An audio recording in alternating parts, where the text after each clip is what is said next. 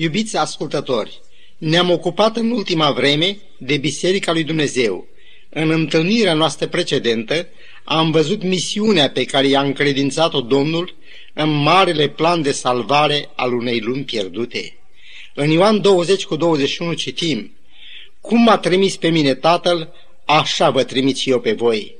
Biserica, rânduită să fie lumina lumii, este trimeasă ca să propovăduiască Evanghelia la orice făptură.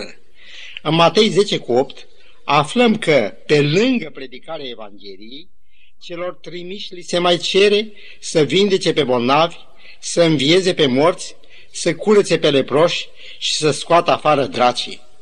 Cât de măreață a fost biserica în începuturile ei, când îmbrăcată cu putere, s-a dus să facă lucrarea lui Dumnezeu. La poarta templului, numită frumoasă, Petru și Ioan vindecă un olog din naștere. La Iopa, Petru înviază pe Tabita. În faptele apostolilor 5 cu 16 scrie că mulțimea alerga la Ierusalim din toate cetățile vecine și aduceau pe cei bolnavi și pe cei chinuiți de duhuri necurate și toți se vindecau. Domnul Hristos le spusese, voi veți primi o putere când se va pogorâ Duhul Sfânt peste voi și îmi veți fi martori în Ierusalim și până la marginile pământului. În vederea primirii puterii făgăduite, ei s-au unit în rugăciune. Urmarea a fost că umilința a luat locul dorinței după întâietate. Domnul a ilustrat printr-o parabolă darurile Spiritului Sfânt pe care el avea să le împartă bisericii sale. Atunci împărăția cerurilor se va asemăna cu un om care când a plecat într-o altă țară, a chemat pe robii săi și le-a încredințat avuția sa. Unuia i-a dat cinci talanți, altuia doi și altuia unu. Fiecăruia după puterea lui și a plecat. Omul care a plecat într-o țară departată înfățișează pe Domnul Hristos, care a plecat la cer. Robii sunt urmașii lui. Ei au fost cumpărați cu un preț. Și prețul este, cum spune în 1 Petru 1 cu 19, sângele cel scump al Domnului nostru Isus Hristos. Sfântul Pavel spune în a doua Corinteni 5 cu 15 că El a murit pentru toți, pentru ca cei ce trăiesc să nu mai trăiască pentru ei înșiși. V-ați întrebat vreodată de ce Apostolul Pavel se intitulează roba lui Isus Hristos? În primul rând, el însuși a spus că am fost cumpărați cu un preț.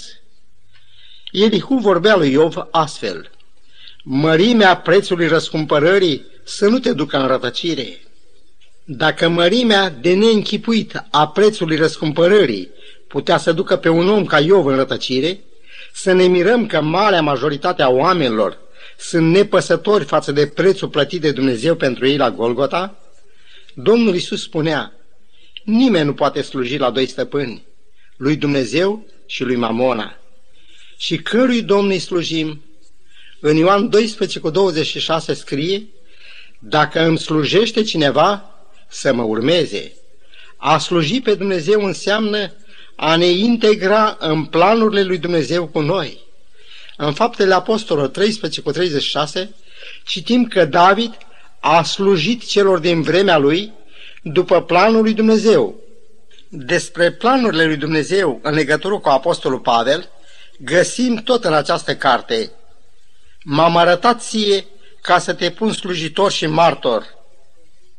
Noi am fost răscumpărați pentru a ajuta la întoarcerea la Dumnezeu a celor pierduți. În privința aceasta, cuvântul Domnului este categoric. Fiecare să slujească altora după darul pe care l-a primit. 1 Petru 4 cu 10.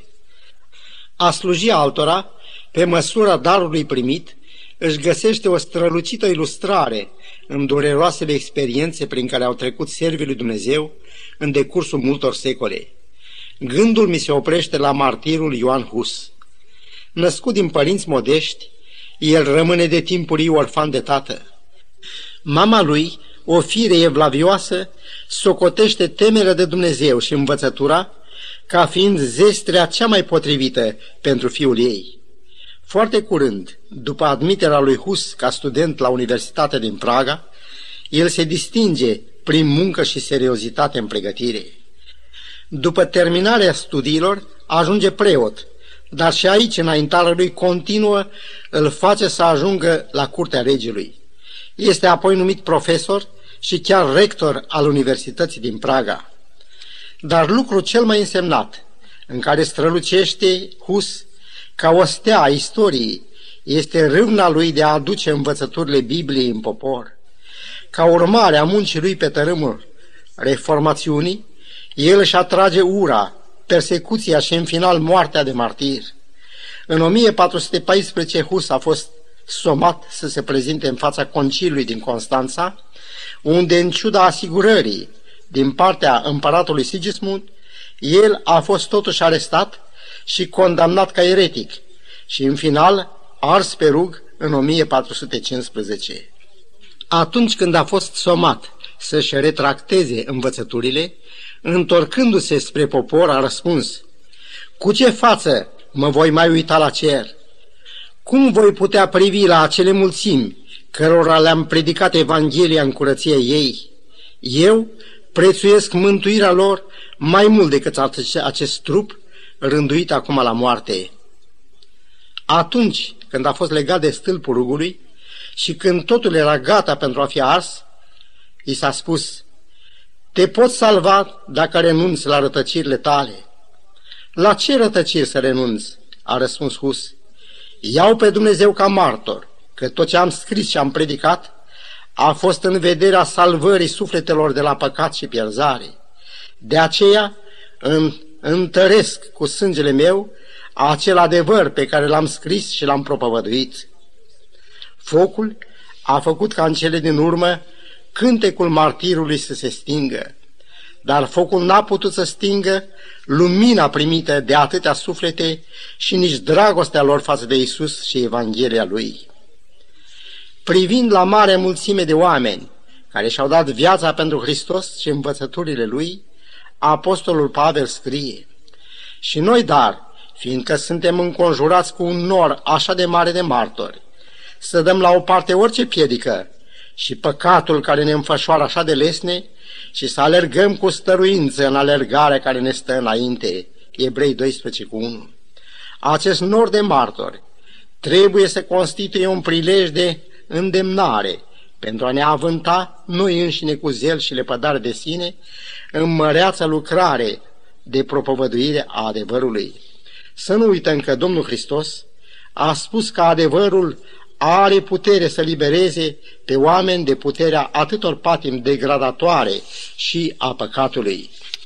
Dar așa cum biserica, în timpul vieții Mântuitorului, a fost condusă de el, tot așa, la ziua cinzecimii Duhul Sfânt s-a pogorât ca să conducă mai departe Biserica lui Dumnezeu de pe pământ. Vorbind despre lucrarea lui, Domnul a spus, când va veni mângăitorul, are să vă călăuzească în tot adevărul, și chiar mai mult decât atât, Iisus le spusese, voi veți primi o putere când se va pogorâ Duhul Sfânt peste voi. Despre această putere, ca și despre darurile spirituale, cuvântul Domnului spune că El dă daruri fiecăruia în parte cum voiește. 1 Corinteni 12 11 Iar versetul 7 adaugă și fiecăruia îi se dă arătarea Duhului spre folosul altora. Dacă ne socotim robei lui Hristos, asemenea apostolului Pavel, dacă credem că am fost cumpărați de El, nu cu argint sau aur, ci cu sângele Lui cel scump, atunci noi trebuie să slujim Biserica lui Dumnezeu în împlinirea misiunii ei în această lume.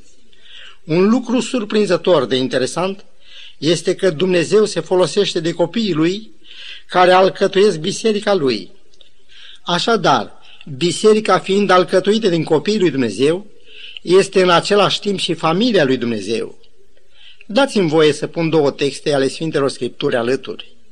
Unul îl găsim în 1 Corinteni 12 cu 6 și glăsuiește astfel. Sunt felurite lucrări, dar este același Dumnezeu care lucrează totul în toți. Și al doilea text îl găsim tot în 1 Corinteni, capitolul 3, versetul 9, și scrie astfel – noi suntem împreună lucrători cu Dumnezeu. Rețineți, vă rog, repetați din datorie pentru propria dumneavoastră conștiință Noi suntem împreună lucrători cu Dumnezeu. Mă gândesc la Ilie, care în discuția cu Ahab se recomandă Viu este Domnul Dumnezeu al cărui slujitor sunt.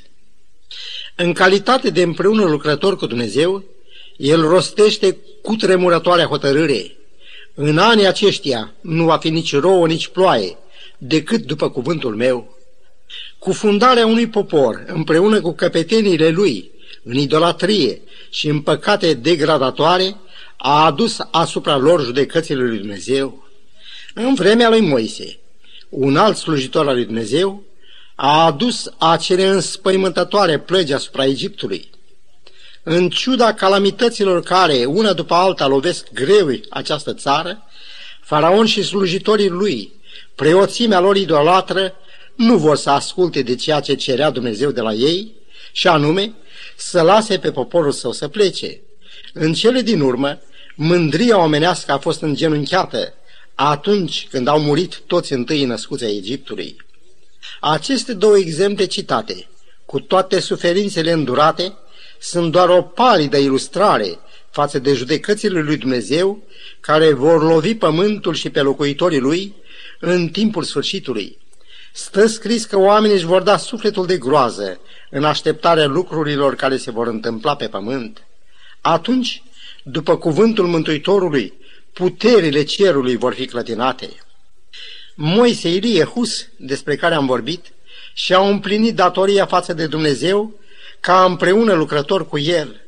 Numai cărțile din cer vor da pe față suferințele și împotrivirile îndurate de Moise, primejdile prin care a trecut Ilie, cum și moartea la datoria lui Hus, omul care a iubit atât de mult pe Dumnezeu și pe oameni.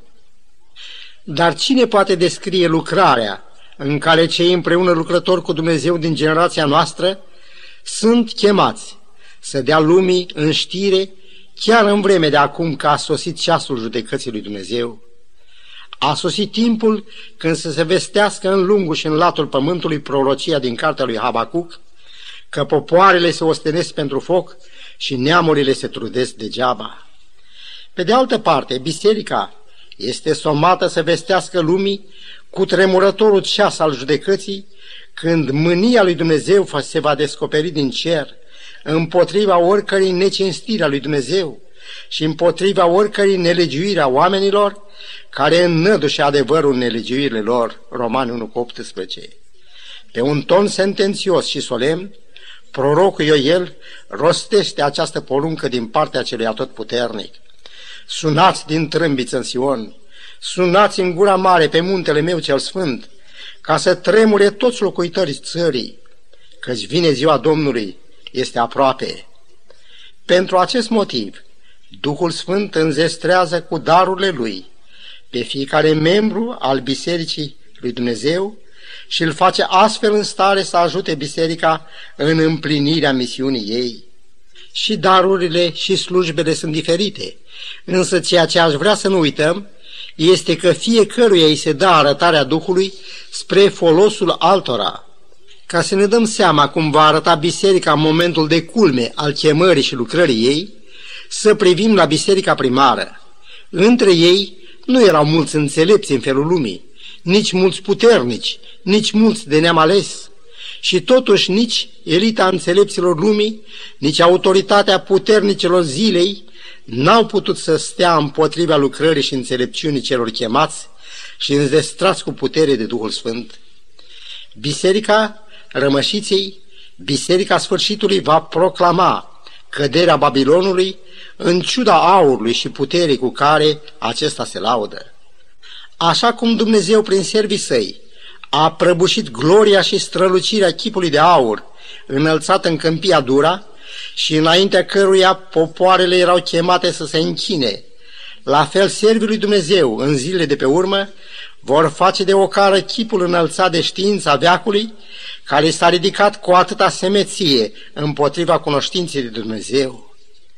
Același fiu al lui Dumnezeu, care a fost cu servii lui Dumnezeu aruncați în cuptorul aprins, va fi și cu cei chemați astăzi să înalțe pe Dumnezeu ca creator și să reziste rătăcirilor impuse în mod abuziv tuturor oamenilor.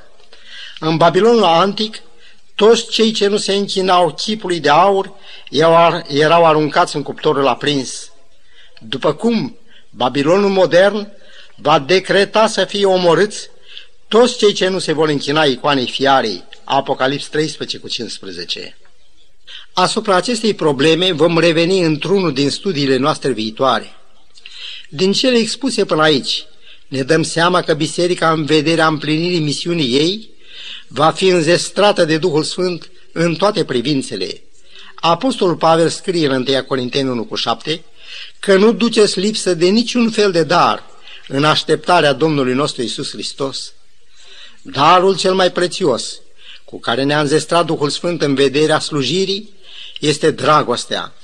În Roman 5 cu 5 scrie că dragostea lui Dumnezeu a fost turnată în inimile noastre prin Duhul Sfânt care ne-a fost dat. Înțelegeți de ce apostolii Domnului și toți martorii nu și-au iubit viața, ci au fost gata să moară pentru mântuirea altora? Dragostea lor se aseamănă așa de mult cu dragostea lui Dumnezeu, care a dat tot ce a avut mai scump pentru mântuirea noastră.